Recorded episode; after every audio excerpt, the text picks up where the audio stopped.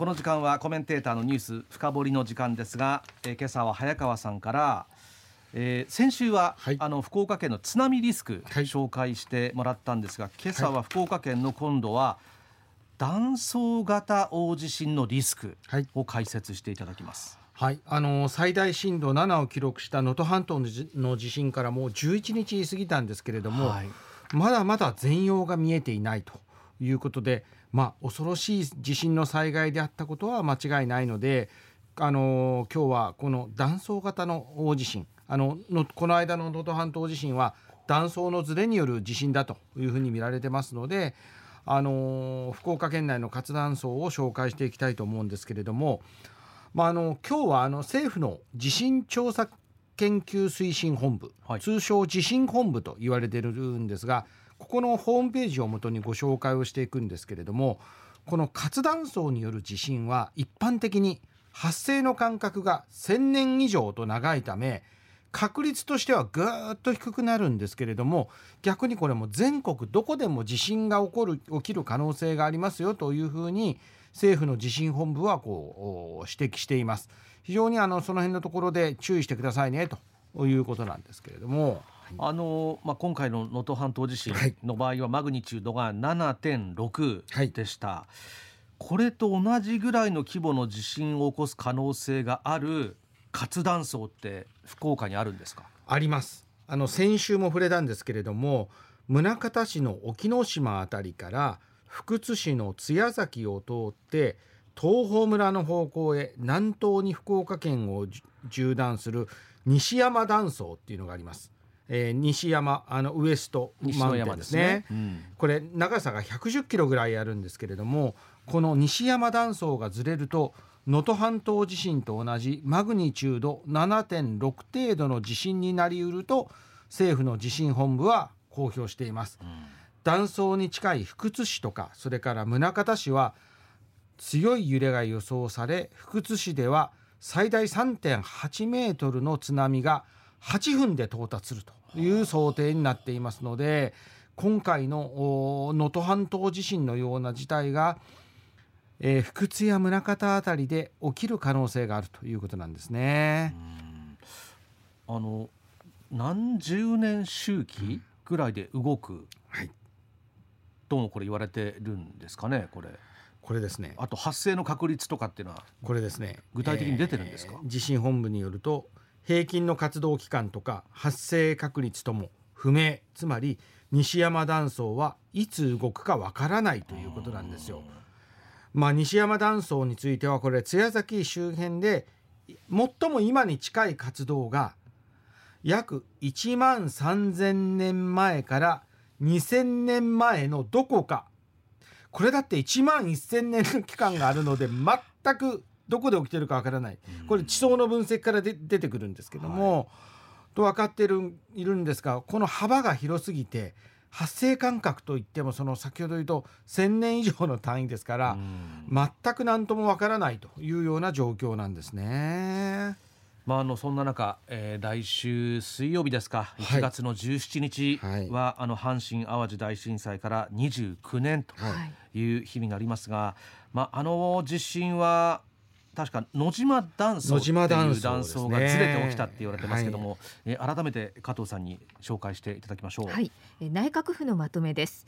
阪神・淡路大震災を引き起こした兵庫県南部地震は平成7年1月17日の早朝午前5時46分に発生しました。地震の規模を示すマグニチュードは7.3震源地は淡路島の北部で神戸市の繁華街三宮や須磨区長田区芦屋市西宮市などで最大震度7を記録しました。建物の倒壊や火災などにより6434人の方が亡くなりおよそ64万戸の住宅が全半壊一部損壊などの被害を受けました。田上さん何が記録に残ってます？いや私はもうまさに当時朝の情報番組を加藤さんとね一緒にテレビでやってましてね。でまだその当時は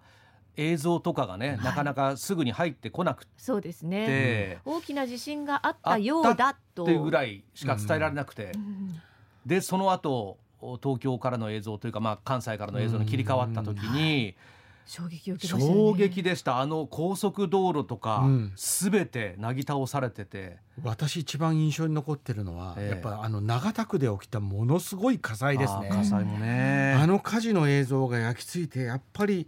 地震って火事怖いんだと。これ朝ごはんの準備の時間ちょっと早いぐらいの時間に起きてるんですけど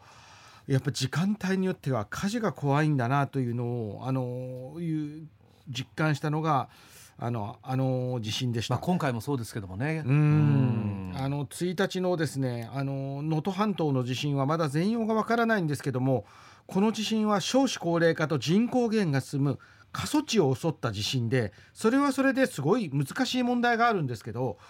阪神・淡路大震災これ神戸市を中心に襲ってるんですけども、はい、福岡市と同じ人口規模の町が襲われたということで。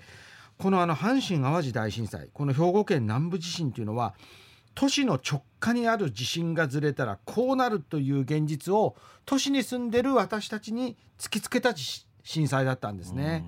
あの来週もこれ阪神・淡路大震災については多くの報道がなされると思うんですけれどもあのぜひ皆さん見ていただいて町が襲われ断層の地震に襲われるとこんなことになるんだということをですねもう一度改めてあの見ていただきたいなと思いますね。ちなみにあの阪神・淡路の時のあのマグニチュード7.3、はい、同じクラスの地震を起こす断層っていうのもこれ福岡県内にはあるんですか、ね、はい、これは少なくとも3つあります。一番知られているのがケゴ断層です、はい、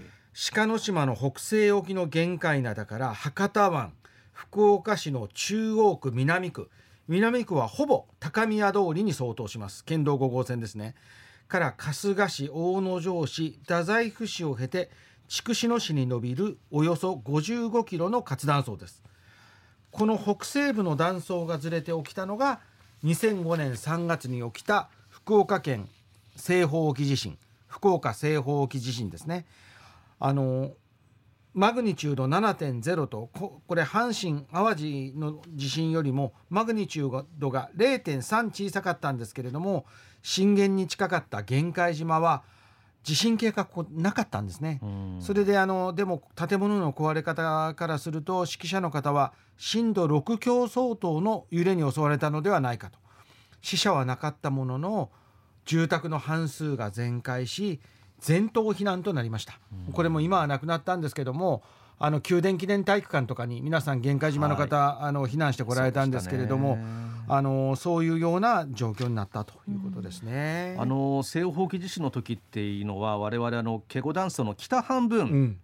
の断層が動いたっていうふうに伝えたはずなんですけど、はい。はい、とするとこれ南東部南の方はまだ動いていないっ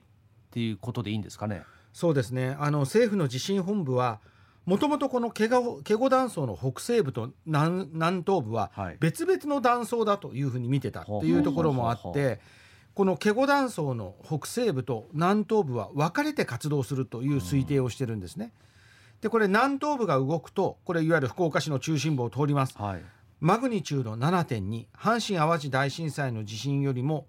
マグニチュードが0.1小さい少し小規模2割から3割ぐらいパワーが小さいあの地震が起きるというふうに推定しています。この発生確率は30年以内に0.3%から6%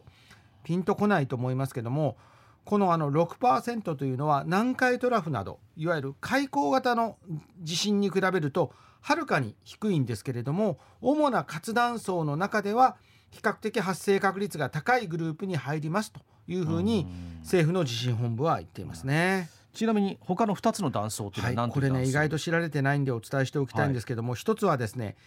糸島市の大門から佐賀県の鳥栖市に伸びるおよそ28キロの